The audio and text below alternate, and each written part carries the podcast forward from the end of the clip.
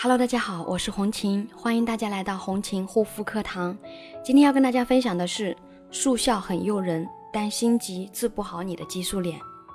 每当有人问我激素脸烂脸了怎么办，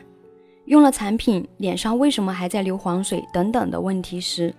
我都非常能够理解他们焦虑的心情。激素脸的面部的确会出现瘙痒、灼热、疼痛、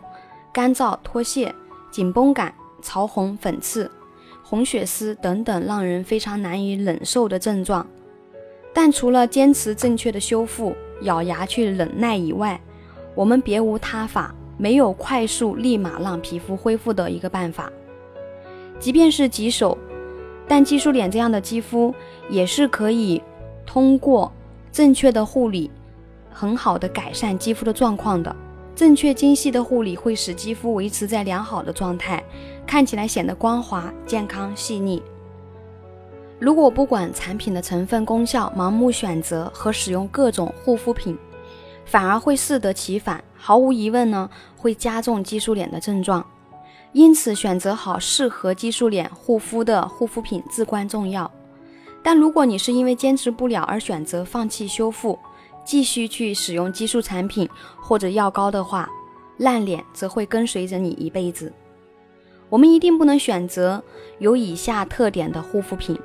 第一个呢，速效护肤品。速效护肤品之所以能够达到其号称的速效，是因为里面含有大量的糖皮质激素、重金属、化学垃圾等等，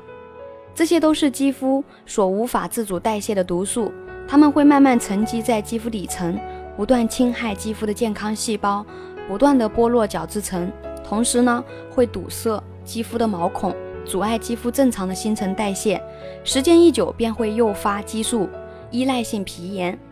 以及严重的屏障受损。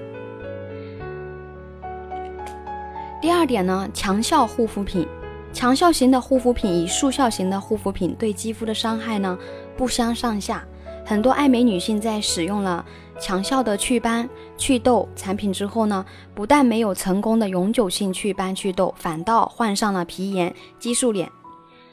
强效护肤品已成目前诱发激素依赖性皮炎的第二大主因，因此一定要记得躲开强效护肤品。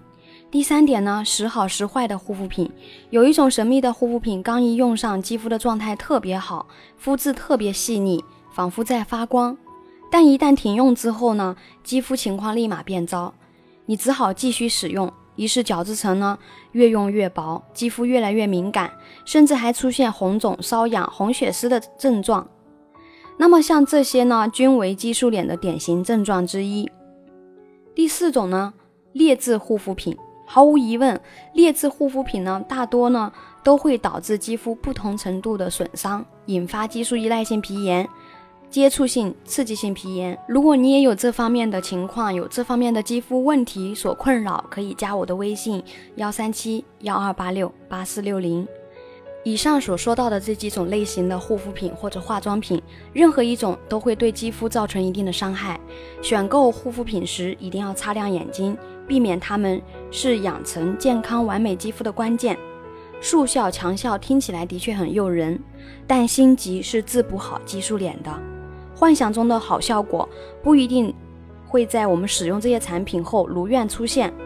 而更可能是数之不尽的麻烦。想要美的自然，必须源于自然。无论什么时候，纯天然萃取的温和无刺激的植物成分的护肤品才是我们的首选。好啦，今天的分享就到这里，感谢大家的收听，我们下一期再见。